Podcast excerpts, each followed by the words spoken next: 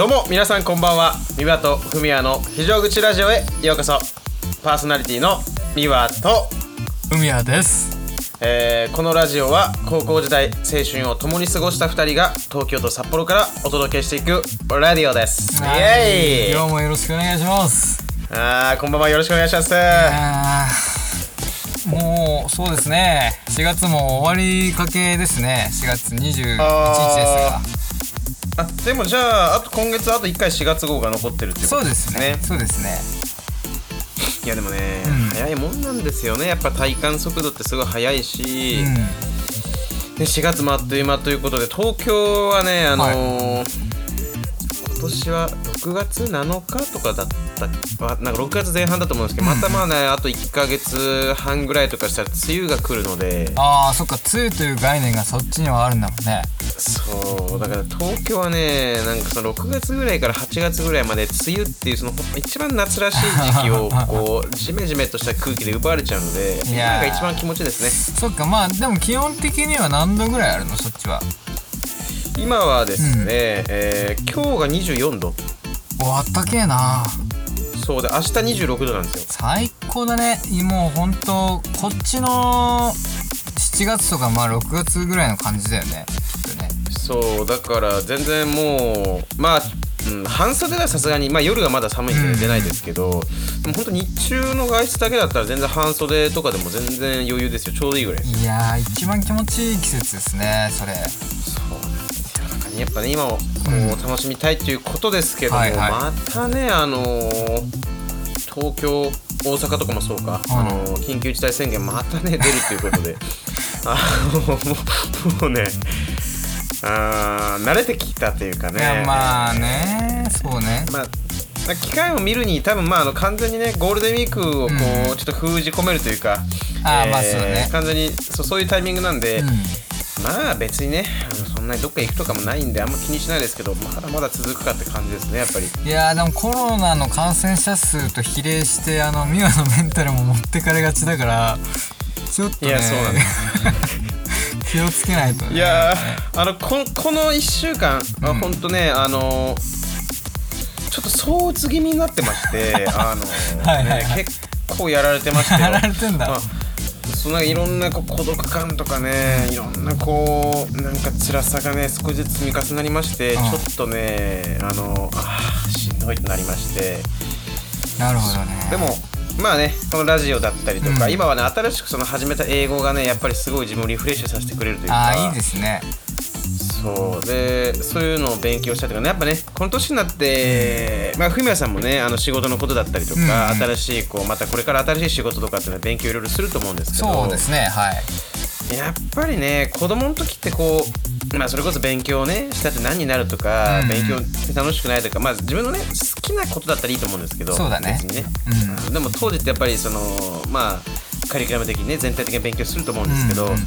それって当時何の、ね、まあ実感というかねこれやったところでっていう感じだったと思うんですけど。まあそうだね。そう思うよね。でもやっぱりね大人になって勉強するってなったら、うん。もう自分に必要だから勉強するっていう感覚じゃないですか。もううん。ね、うんこの年になってきたら、そうだね。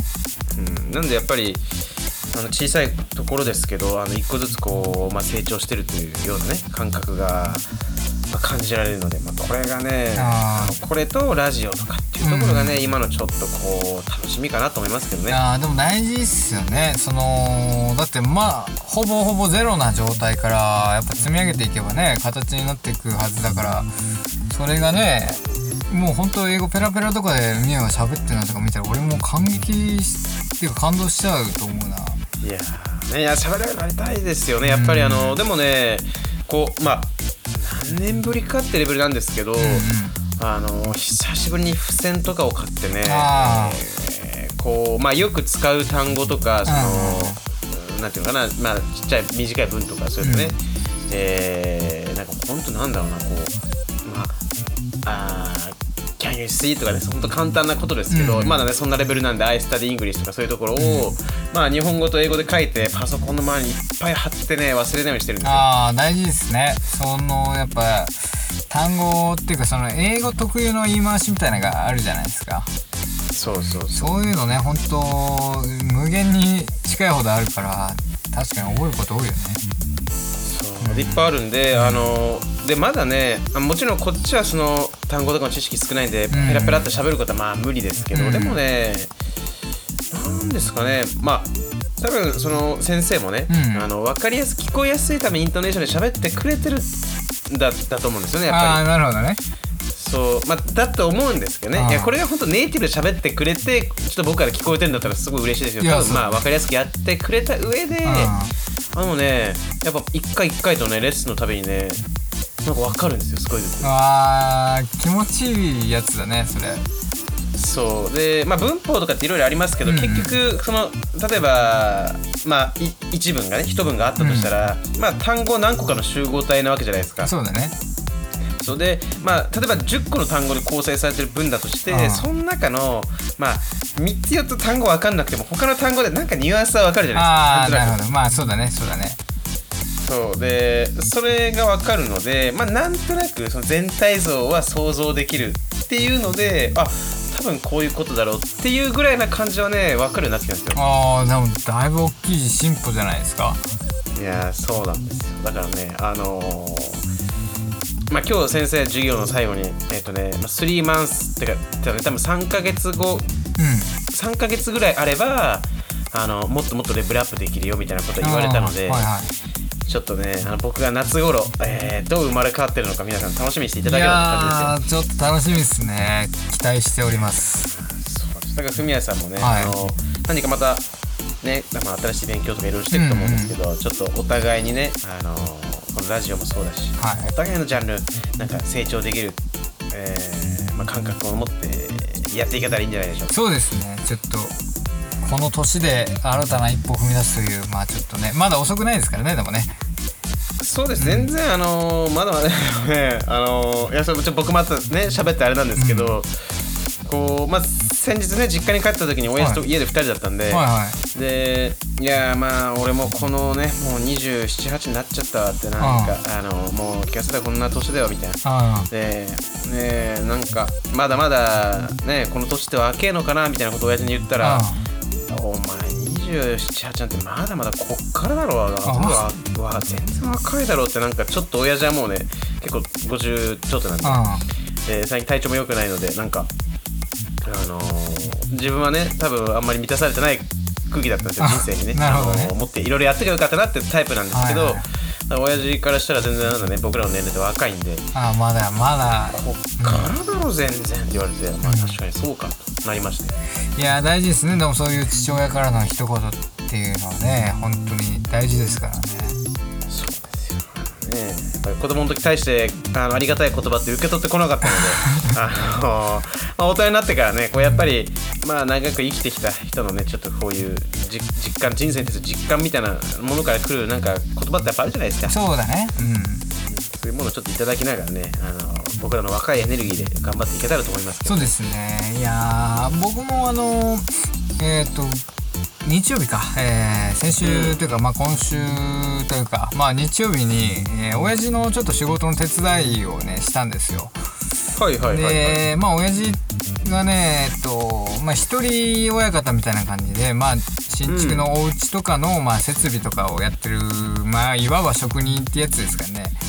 かっこいいですよでまあやってて、まあ、人生いろいろね、まあ、あったみたいですけど、まあ、今はねみんなにこう頼られてるみたいで、うん。まあ、現場行ったらその他の仕事してる人に「ああ来たんすね」みたいな感じで慕われてる感じでもう今までその見たことない父親の側面というかうん。をこう垣間見れてなんかねああ感動するなと思いましたね。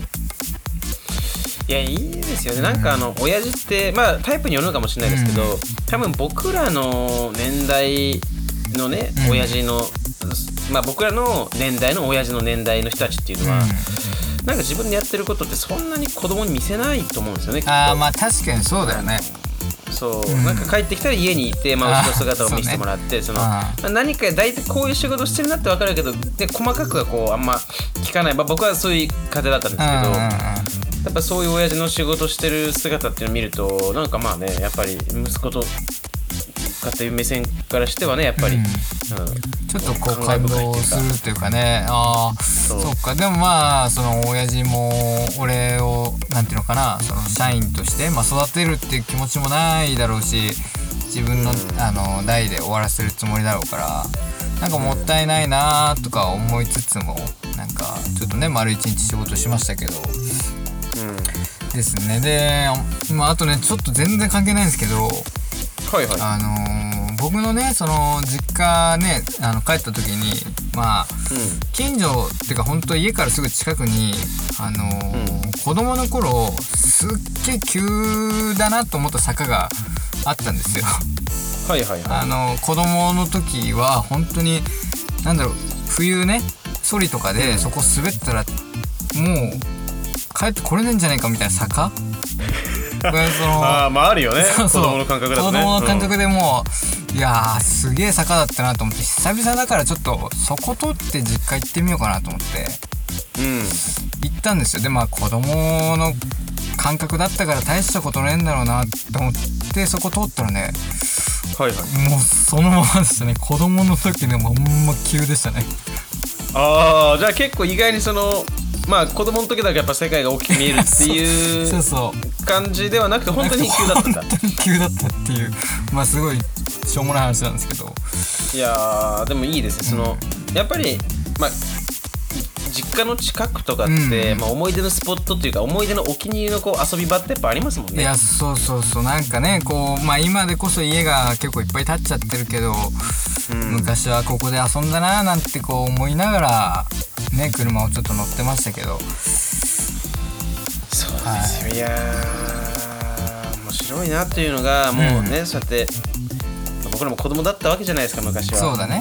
でまあ、僕はまだですけどフミヤさんはねもうその子供だったね自分が大きくなってうん。家庭を持ってて子供もいると、こそうでれはねすごいなってやっぱああこう1代2代3代とうんね続いていくのだなというね。そうですね。でこのまま11代2代目ぐらいでフミヤさんの願いが届いて、そうですあのーまああとなねもう少ししたら多分ピュンっていきなりタイムマシンで現れておじいちゃんって来るはずなんで。いやでもこの説が正しければ今この目の前にいるはずなんだよな。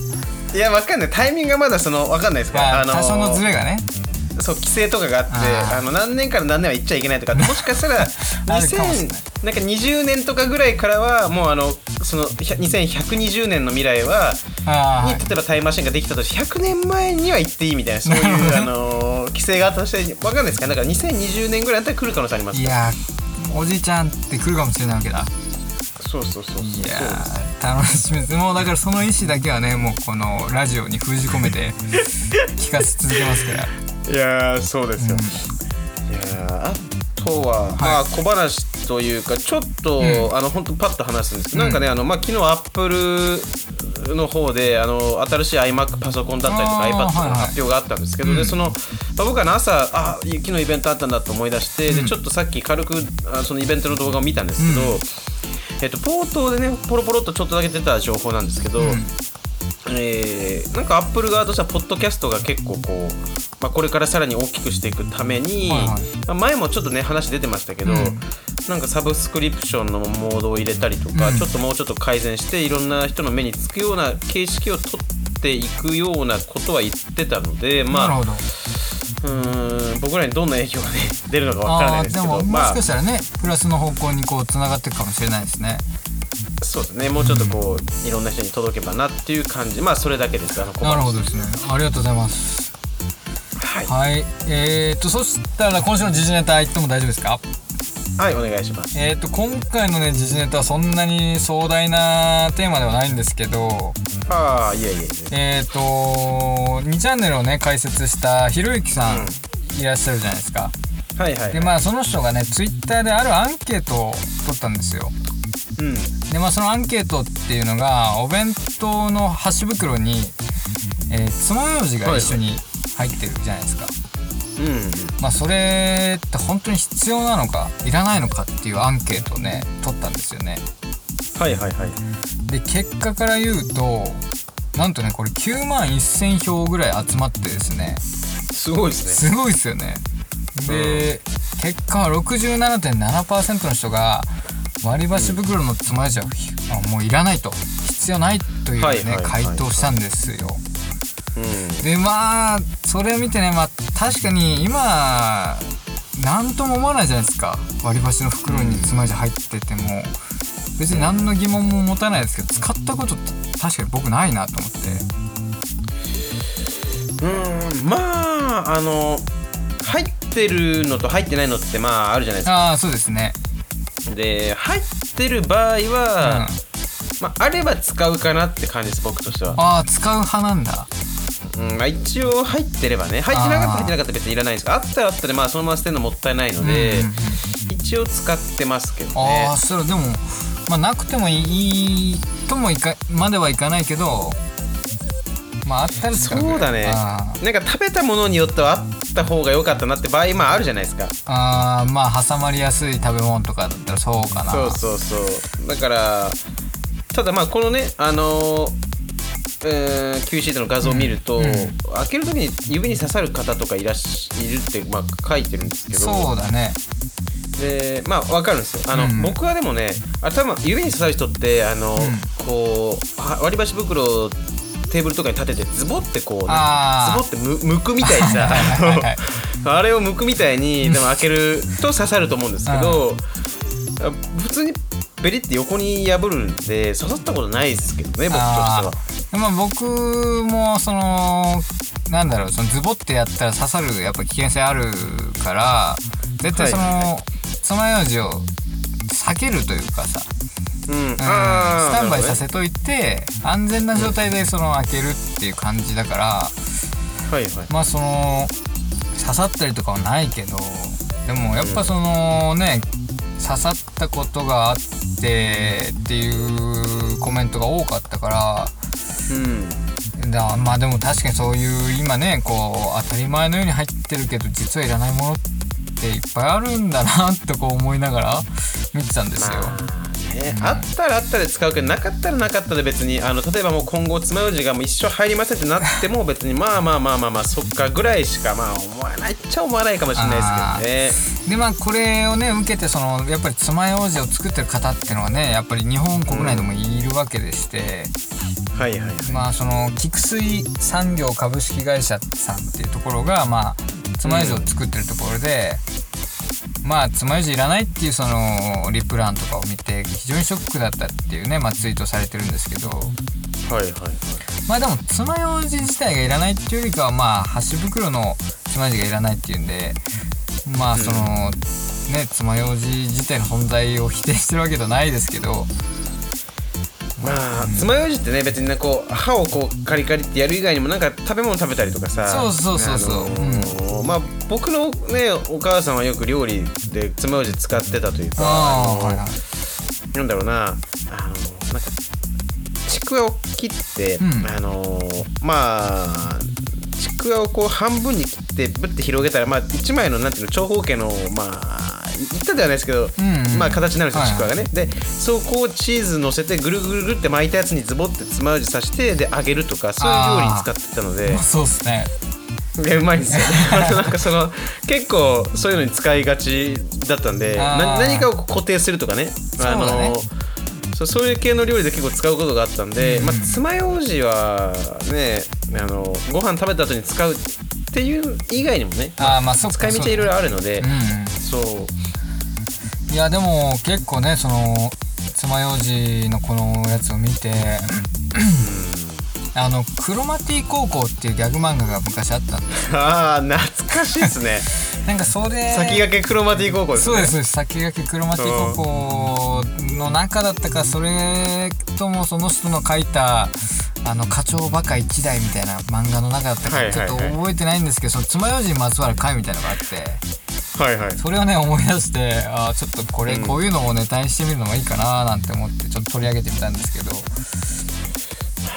えーうーんこれ見たらえっともう国産は2社しかいないですね国あの日本では。そうですね全国で2社しかいなくてしかもありがたいことに北海道産の白樺でねあの、はいはいはい。ここの菊水産業さんさんは作ってらっしゃるってことで。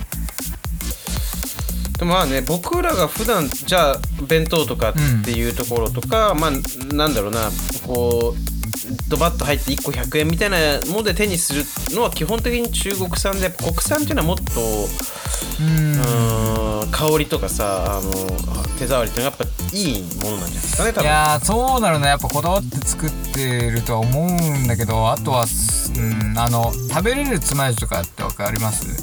あーあのねあれでんぷんで作ったやつでしたっけそうそうそう。春雨みたいなやつ。あ そうそうそう。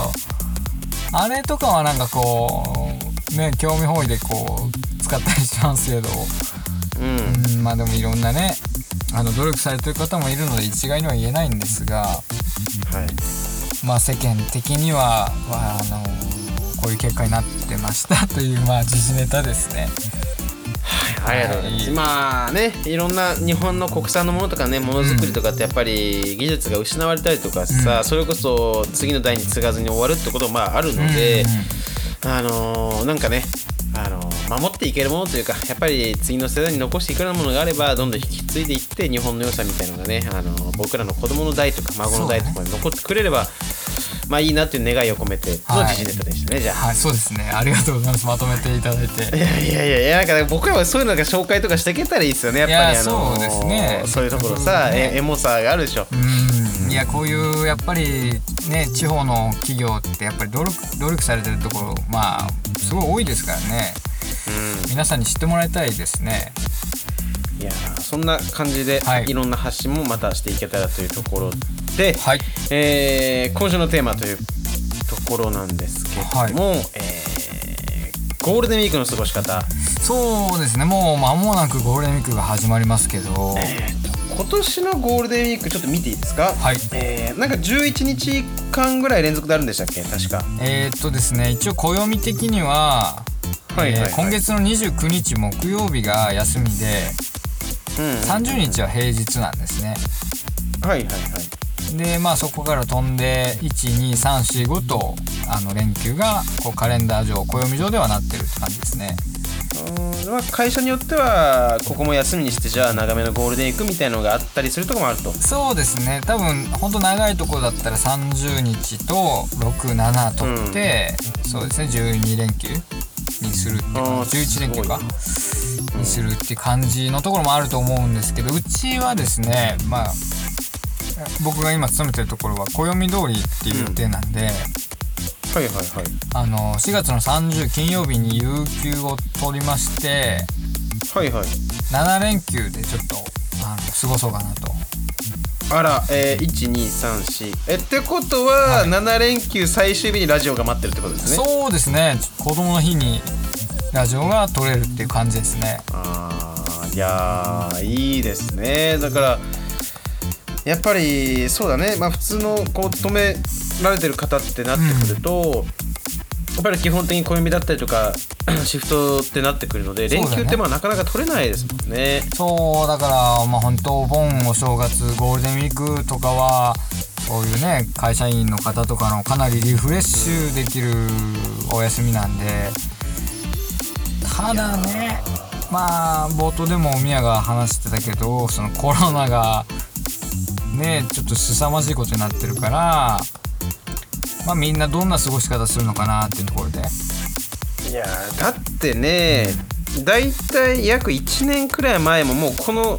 えっと、1年前の5月とかってのもコロナって多分まああったじゃなありまいですか。したね。で、まあ、今ほどそんなになんていうのあのーうわーコロナコロナってなってなかったそのうわコロナが来てるみたいな空気だったような、まあ、気もしますけど。いやーでも確かに今来てたか。のその去年の5月何してたかなって言われたら何してたんだろうなって今ちょっと思いました。ーでもまあもうねコロナ自粛みたいな空気になってたとは思うのでそうですね。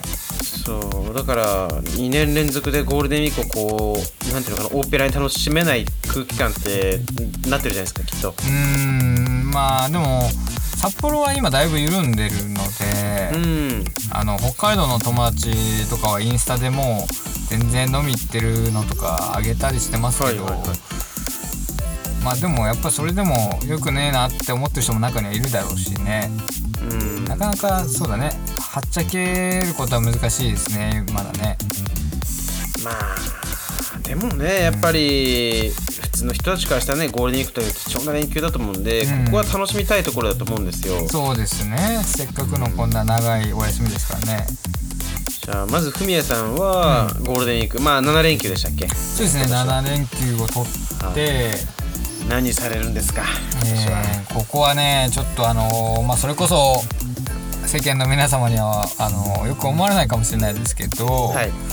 えっとね娘をちょっと初めて動物園に連れてってみようかなと。いやーいいじゃないですか。それはいいじゃないですか。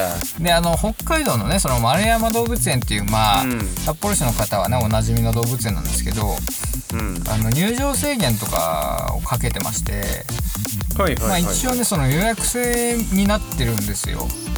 うん。なんでまあコロナ対策はされてるってことでまあ比較的安全に楽しめるのかなっていう感じですかね。うん。でまあそこにちょっと行ってみようかなとかあとはちょっとねバーベキューをこっそりやってみようかなとか思ってますけど、はいいやーでもねいいよね。あの、まあ、北海道ってさ、結構まあ戸建てのね、うん。えー方とかあとはまあ実家とかもそうだと思うんですけど、うん。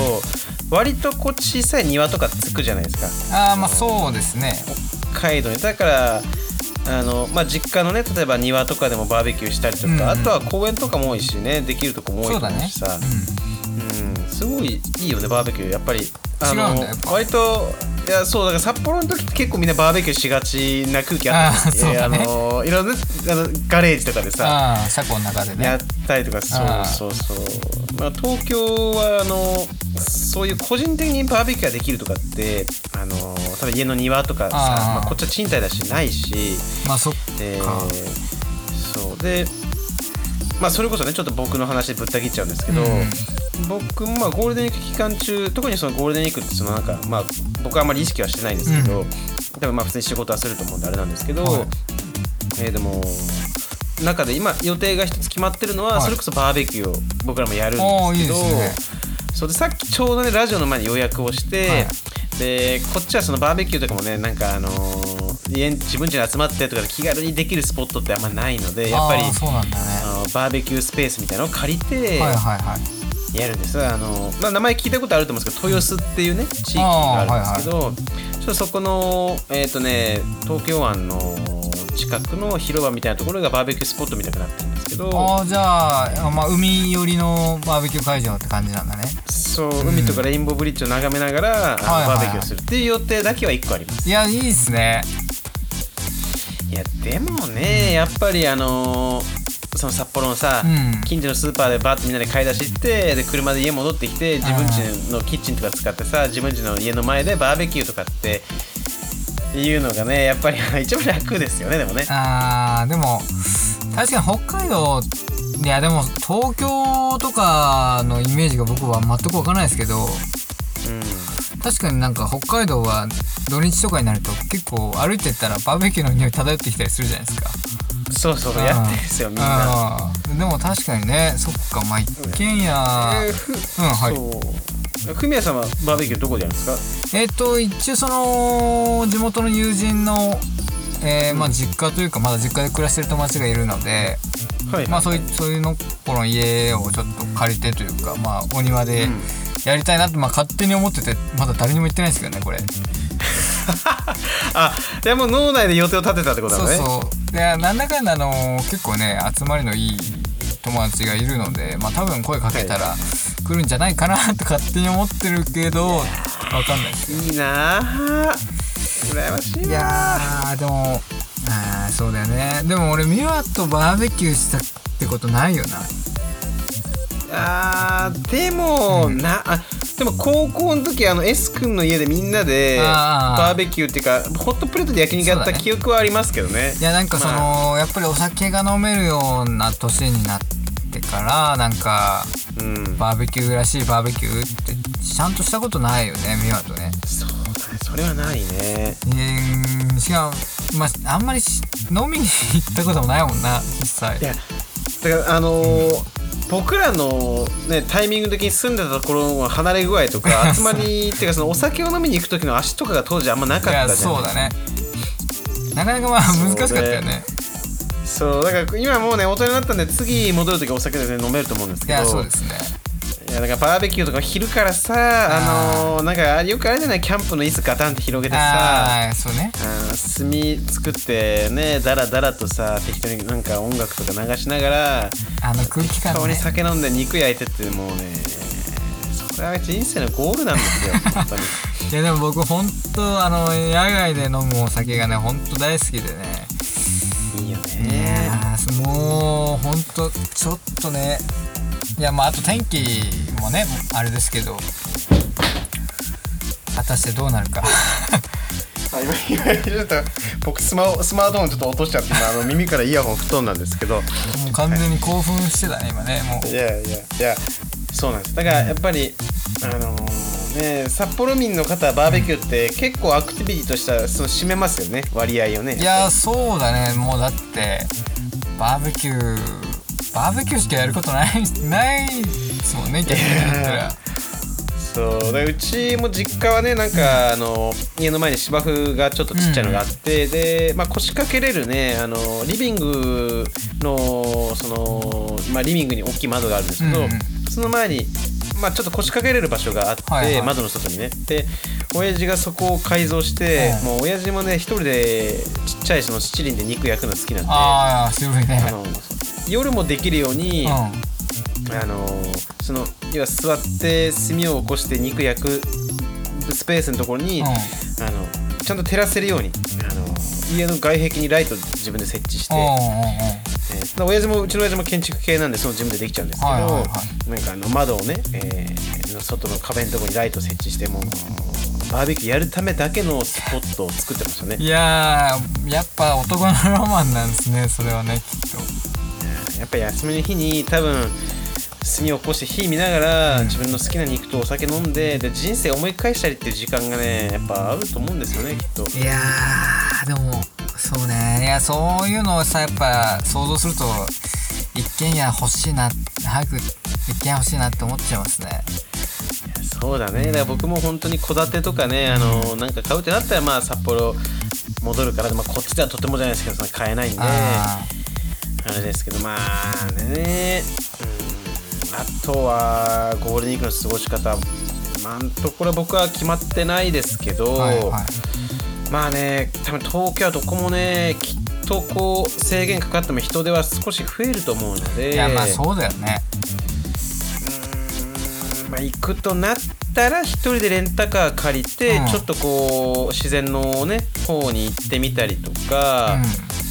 まああまりね人にこう合わないような生き方で、まあ、レンタカーでこうちょっと山とか森とかドライブみたいな感じか、あとは電車でその高尾山とかの方にちょっと行って朝から行ってね軽く登山みたいのができたらなとは思ってますけど。うんいやーやっぱりあのー北海道のお茶の間でもさその、うん。テレビの特集ってやっぱり東京近辺じゃないですか。そうだね。そうでやっぱりその手軽に登れる山とかさあの神社、おすすめの神社スポットとかさ最近オープンした美味しい食べ物屋さんとか、まあ、やってるけど、まあ、全部東京だからさそういうの見てたらうわーいいなって思うね。遊び尽くせちゃうなってい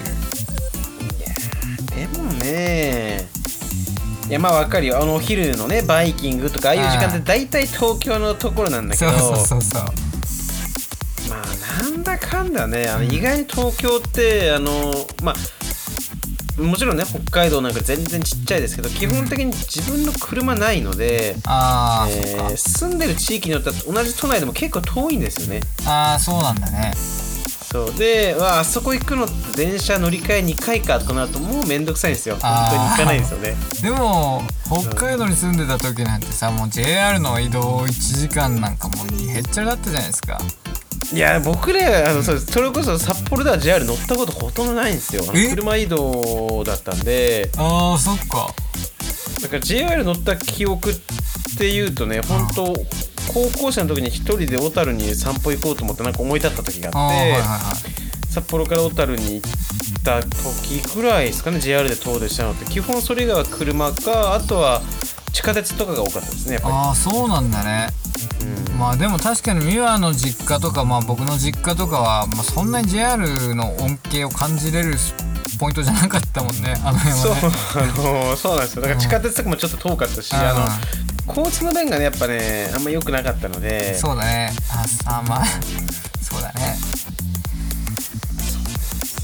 あとは何かありますか？ふみやさんゴールデンウィークまあ過ごし方。もう決まってる予定とかこれからまあやあれをやりたいこれやりたい、まあ、バイクは乗るんじゃないですか？でもあーまあバイクでちょっとねあの遠くに行こうまあ富良野に行こうって話になってたんですけど。はいはいはい。まあちょっとまだ予定が立ってなくてですね。まだまあでも行ければねちょっと長距離行きたいですけどね。まだちょっと。それはバイバイク仲間とってことですかそうですバイク仲間で、まあ、ツーリングで3人ぐらいで行こうかなっていう感じですねね。いやだけどねあのーまあつい先週ぐらいから乗り始めてますけどはい。寒すぎてまだ。まあねうん。まああのー風がねやっぱ当たるから体感でいうとまだまだ、まいやあ、ー体冷えますよね。しかもあのー昨日今日と風がねめちゃめちゃ強くてですねはいはいはい。もうほんとねもうなんで俺バイク乗ってんだろうなって思っちゃうぐらいね寒くて。いやーでもね。いや羨ましいですよ。あの僕ももし東京でバイク持ってたら、ちょっとこううーんなんかちょっと出かけたいなとかちょっとこう山に行こう川に行こうとかなった時にピュンとバイクまたがってピュンって行けるわけじゃないですか。まあそうだねしいですけどねやっぱり。いやでもうんやっぱりねこう足としては東京とかの方がやっぱそのバイクね結構長い期間乗れるっていうか冬も頑張れば乗れるわけですよ。うん。だからバイクすごいいいと思うんですけどね東京だとね。ちょっとねまだねあのなかなかねこうやっぱこういう時期なんで、うん。あの出費なんかをねこう抑えてねそうですね、えーコンパクトにやらせていただけたらって感じなんですけどもいやまあでも近い未来にちょっとバイクでね旅立つ一緒にツーリングができればもう最高ですよね。いや本当です。いやちょっとなんかね最近あのまあゴールデンウィークの話からちょっとずれちゃうんですけど、うんなんかこんな生き方も今の時代だったらありかとかできるのかっていうなんかちょっとこうふとね、思ったのが最近なんかまたねちょっと精神的にしんどい時期があったので、はい。まあなんかね放浪でもしてやろうかなちょっと思ってたんですよ。ああはいはいあの東京にちょっとね、まあ、やっぱ疲れをね感じてたので別にまだあの東京嫌いになったとか東京離れるつもりはないですけど、うん。ただなんかすっごい安いボロくてね安いなんかちっちゃいこうワゴン車とかあみたいなのの中を改造して、あえーちっちゃい棚とか机とかあの布団だけ置いてまあほんとしょぼしょぼいそのキャンピングカーみたいな自家製の作ってなるほどね。まあ、あの中古めめっちゃ安い車買ってね2 3 0万ぐらい作れたらいいなと思うんですけど作ってでそれであのーていうのかな、まあ、移動しながら生活するっていうね。ああだからもう住所を持たずにってね。そうそう。まあうんやっぱり住所ないとあれだから、まあ、家は借りたままか実家の住所にするかみたいなのしてなんか1年くらいその放浪とかってしてみたいなちょっと思っちゃったりしましたけどね。ああでも僕らのそのまあ共通の知り合いっていうか僕の場合はちょっと知り合いぐらいの距離感ですけどはいはい、はい、の友人でねいますよね。あーあのねあいつは自転車とかで日本一周したし。車になんかあのソーラーパネルみたいなのつけて発電してみたりとか。そ今もうずっとキャンプマンでしかもブログで飯食ってるのでそいやそうですよね。だからもう全然この時代だったらありな生き方ですよね。そう本当に好きなものを極めたなっていうタイプで、うんかっこいいなって思うね。でそうでずっと1年の多分あれはもうね半分以上山にいるんじゃないですか彼は多分。いやでもそのたまにツイッターなんかもあの覗かせてもらってますけど、やっぱり写真も上手に撮るしね山のなんか中でコーヒー飲んだりしてんのすごい有意義で素敵だなと思ってね見てるんですけど。羨ましいよねうん本当に。あのそう思いますよ。あのあれはね勝ち組なんですよね。やっぱりああいうのが一番ね本当に。そうだね。でも本当まあ自分の好きを貫き通せばそういうね、あの自分の好きなことで生きていけるっていうのも体現してるわけですからあの人もね。うん。憧れですよねやっぱ男のね。いや憧れますよ、あのなんか仕事バリバリ成功して、年ねなんか年収1億円ですとかって言ってるのもまあ別に素敵だなかっこいいなと思うけどねも、いや僕は自分の好きな山にいて好きなことを発信してでそれであの山に行くだけのねお金稼いで生活できてるっていう方が僕はねあの、羨ましいなと思っちゃいますねいり。やーまあストレスもやっぱり少ないんだろうしさ。まあなかなかねその僕がその家族のこととか考えちゃうってなかなかそんなあの自由な生き方ってもう選択肢になくなっちゃってますけど。うん。でも、まあ、いつかね子供の手が離れたりしした時にはそういうねはっちゃけたことしたいなと思いますよね。だからねやっぱりそれには健康が絶対必要なので、ね。あのー子供がね自分の手を離れるその日まで、えー生命の作用を利用してね、あのー健康を保っていただきたいですよ。本当に。あのそうですよ。僕生命の作用をずっとね貫き通していってまあ生命の作用で飯食っていけるようになれればいいなと思ってるんで。いや聞いてたら生命の作用の人にね締められるからね いやマジ怖いんだよね。これをさもし生命の作用信者の方が聞いてたらもうやられちまうんだよな俺完全に。怖いよ本当に。まあでもねゴールデンウィークあのせっかくの機会なんでね、まあえーこうストレス発散したり行きたかった場所に行ってみたり、やりたいと思ってたことやってみたり新しいチャレンジしたりとか、うんあのそういう期間にねあのできると思うので、はい。まあ、皆さんね今年はまだちょっとねあのコロナの影を感じるゴールデンウィークになると思うんですけど、まあ来年とか再来年とかはねあのいつも通りのね、えーみんなでねこうワイワイやったりとかっていうのがね日常が戻ってくることを期待しながらね、そうだね。えー楽しんでいただけたらいいんじゃないかと思います。はい。いやまああとはねまあもちろんお仕事の方とかもいらっしゃると思いますけども。うんまあそうですね。休める時にちょっと休んでもらってですね。楽しんで。ね、で僕らのラジオをね、うん。あのー時折ねやっぱり僕らのラジオをね、あのー一番から聞き直してみるっていうのもねあそういうあのマラソンみたいなのもいいと思うんで、そうですね。耐久みたいなね。えー、多分40今日で3回目なので、ね。まあ、平均すると多分1本40分とかだと思うんですよ時間って。そうですね。40分ぐらいだね。なんで、えっと、40×43 ってなってくると、ん。えー、1300時間ぐらいですか？1300時間は何時間になるんですか？間違えた間違えた間違えた間違えた。1300分か間違えた。1300分なんでしそうだね、え1300分を60で時割ると。間で言うと、えー、20時間とか？ああいけそうですねでも。まあ、ちょっと待って全然頭悪いですね僕。あ合ってるのかな？1300だから6 1360で割ると、えー、20えー22時間ぐらいですかね。だから22時間。そうだね。えー本気出したら、えー、1日で聞き終わります。いやそうだね。いやでも本当あのここ最近のラジオ僕ねその車で撮れてるから、うん、結構声出して喋ってるしはい。ずっとヘラヘラしてる感じなんですけどもううん、10本前ぐらいのやつ聞いたらもうねえ病んでんのかお前みたいな喋りい方やして なんかねあのね怖いんですよね。あの僕こう相打つとか言ってますけど、はい。でもなんかあのフミヤさんこう声質がこうなんかすごい暗くなったと思ったら次の回めっちゃ明るかったりとか。そうなんだよね怖いんですよ。やそういうのをね再発見できるのもあると思うので、そうですね。えーまあ家でね、えーお休み楽しむ方は、はい。えー Amazon プライム Netflix、まあ、Hulu とかあとあはーそうですね。ミワとフミヤの非常口ラジオ。そういう選択肢、まあ、YouTube とかねありますね。そうですね。ぜひちょっとあの選んでいただけたら幸いでございます。